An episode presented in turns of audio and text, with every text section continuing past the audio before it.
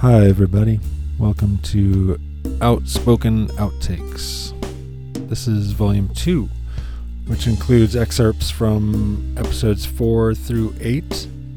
So, if you'd like to hear any one of these individuals in their full episodes, you can do so by going back to the archives.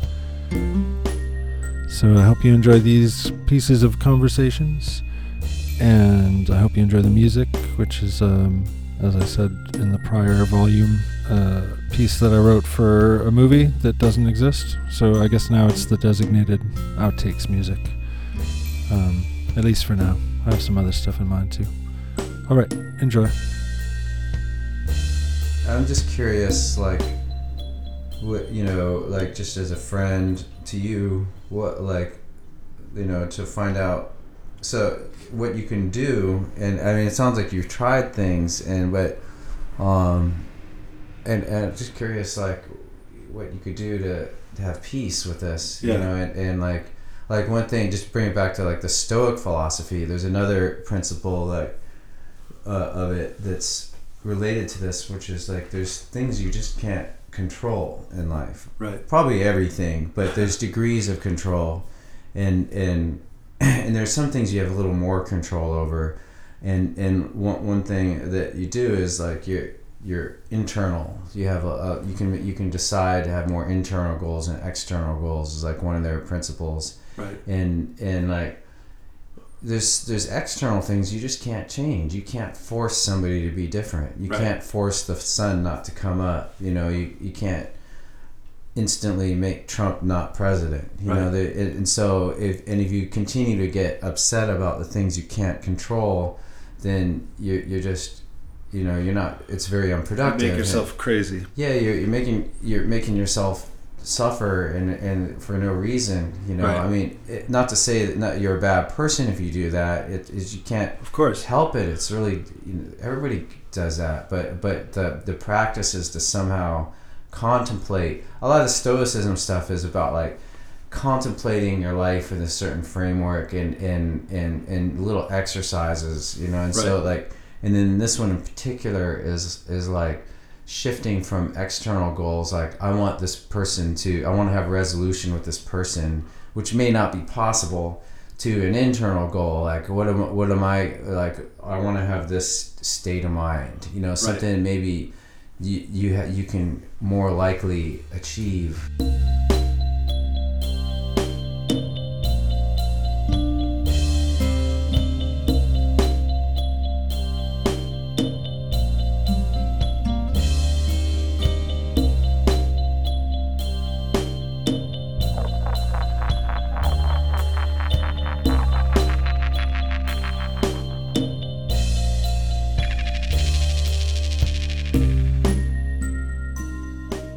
feel that way about alligators too. I don't know if you had a chance to hang out with I have any. a story about alligators too Yeah, in Florida because I went to the Everglades I, The- in that same trip. I was 13 and went, same trip. We were right in there in canoes.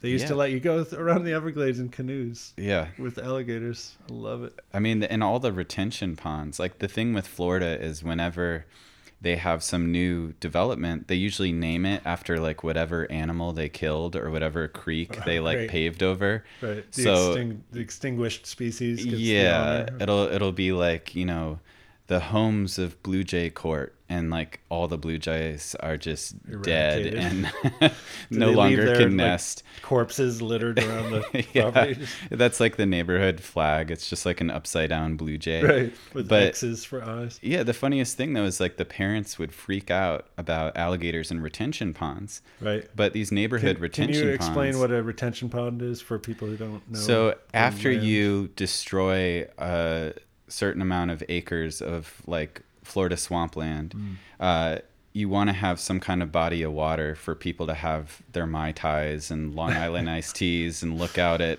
a Naturally. little fountain. Um, th- you know, it makes them feel like they have this like kind of beach vibe. Even if you're pretty far inland, a lot of people will do that. And so the retention pond is mostly for the beautifying aspect of it, but it's also I think for like a drainage purpose because everything is the water table is so high Yeah. that if you dig a foot into the ground, you basically hit water. Yeah. Um, and so I think a lot of those retention ponds are there for just any kind of heavy rainstorms and stuff. Right. Um, but they're just, I mean, they're all filled with like water moccasins and alligators, and there'll be these like neighborhood bulletins all over Florida where it's like an SOS, like, you know, watch out, like alligators in the pond. Like it's this shocking thing, and that they're plotting against everyone in the neighborhood. Like they're getting together, they're Right. figuring out like when people go to work, like, They know the kids' names. Yeah, like, exactly, How they get to school. they're writing down like all the school bus numbers like Yeah. the, it they don't realize that like the alligators just they just want to chill in the water like Yeah. they're it's hot out Yeah. they want to stay cool They'll same ca- thing with the water they'll Catch an moccasins egret later. yeah They're not too worried exactly yeah so i used to see them all the time and it's for a lot of people that haven't been there they think that it's just this like really wild rare thing to see an alligator Right. and uh, yeah they're all they walk They're just- across the golf courses Right. and everything it's it's definitely a swamp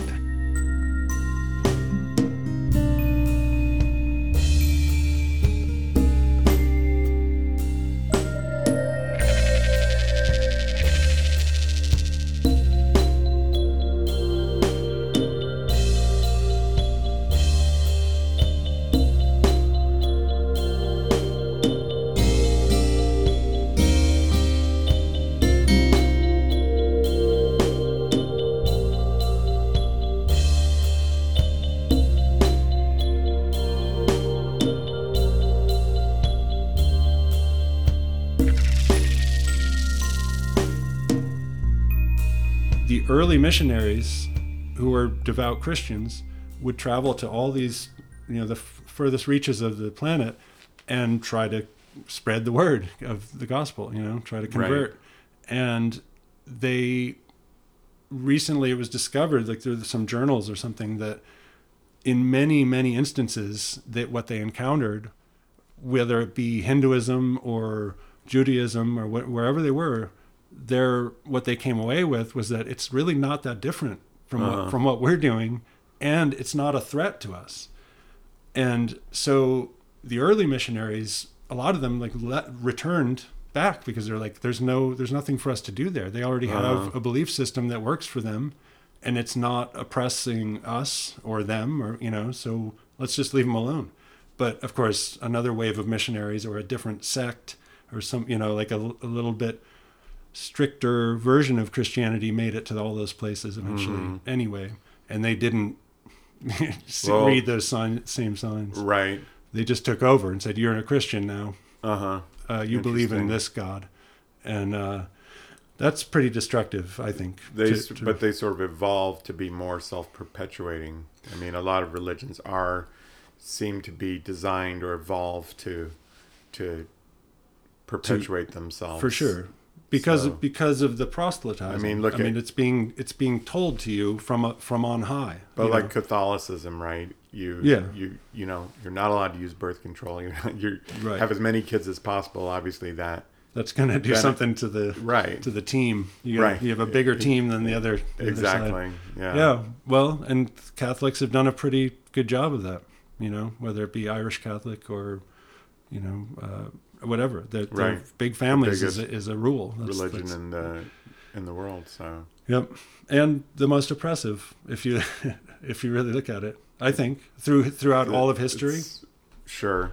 if you look at all of the different religions, that's that's the one that's done the most human, like the most damaging to. to I don't. I mean, Seems may- quite maybe. possible. I'm I guess not- you could argue I that- I don't feel well, some would say that Islam is that, to- but that, but I disagree. I think that you know the extremists of any religion are not representative of the religion. right. So yes, the shit that the extremists do is extreme, and you know, in some people's view, just absolutely, you know, evil, and Uh, um, and that's that would be hard to, to hard to refute. But uh, the religion itself, and the same with Christianity, you know, the teachings of Jesus were are not what most people are being taught.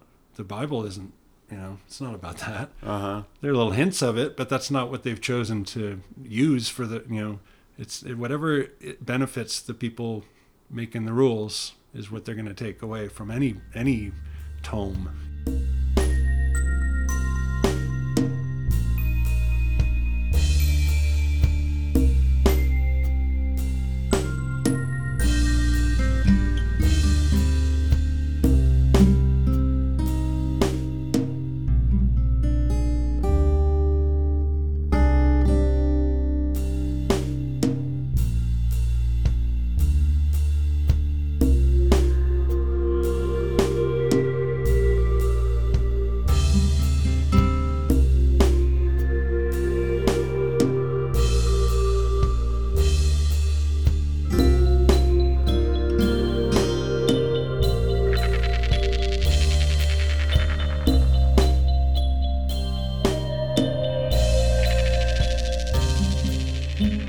That's more than a lot of people give on a daily basis. That's For instance, when I'm behind the wheel of a car, Oh yeah, don't get me started. I will- Okay, I'll fine. let I'll let you talk about Mm.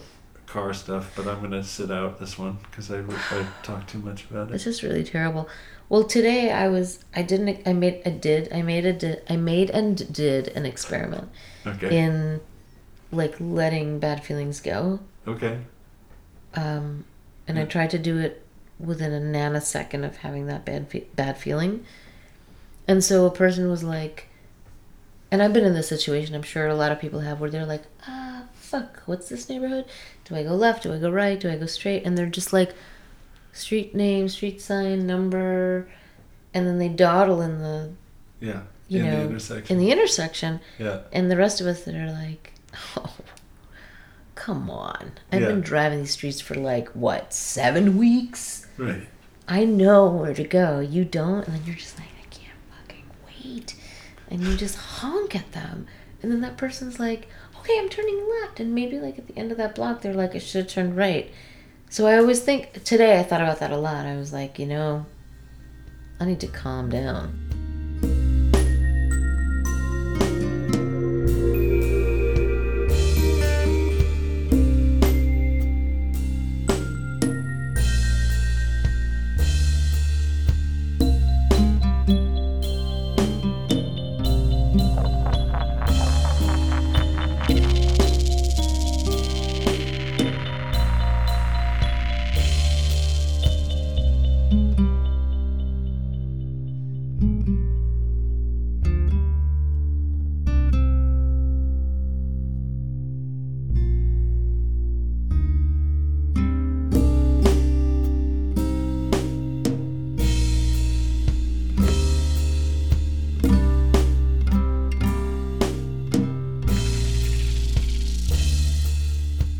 We were so consumed with the dogs that he made the adjustment. Uh-huh. And all the while, my husband's going bonkers and just angry at me. So angry. Just for at me. bringing him into the house. Yeah, and angry at the dogs and angry at everything. And he said, "You were get, you were going to find somebody to foster. I tried. You said you're little. I Yeah. tried."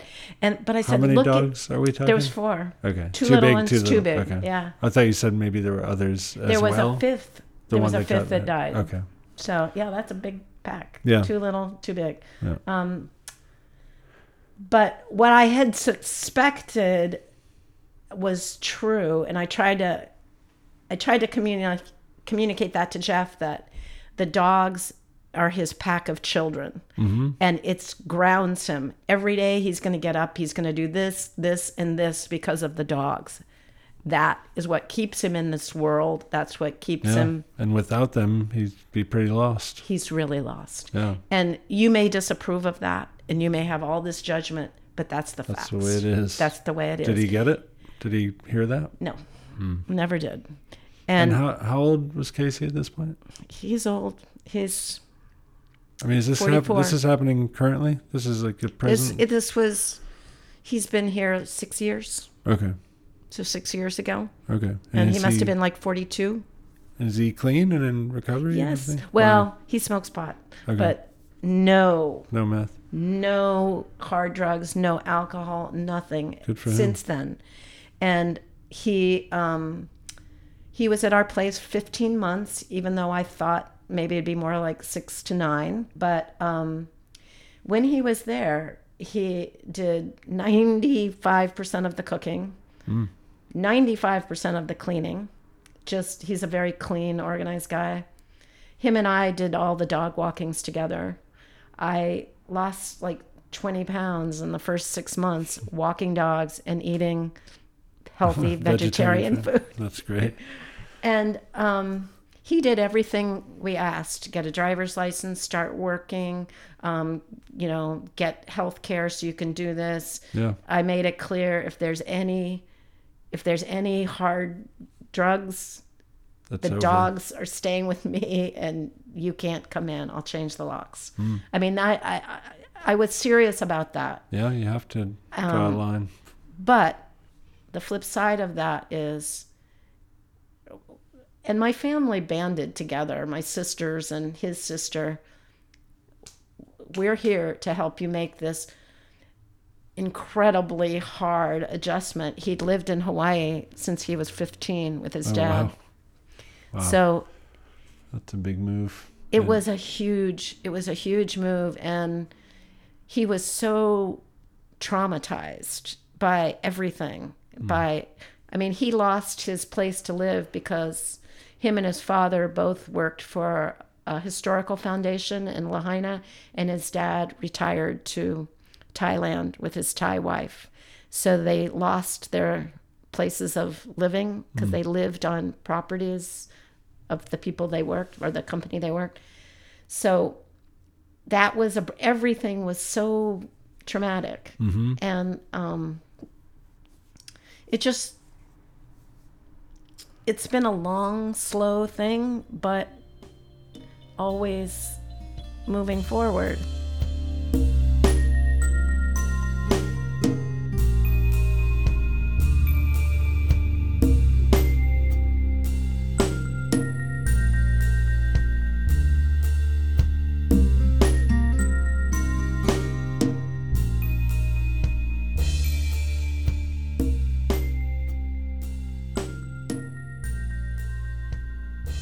Thanks for listening, everyone.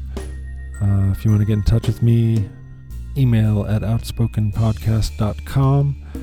And uh, please stay tuned for a new episode every single Friday until the end of time. Okay, see you then.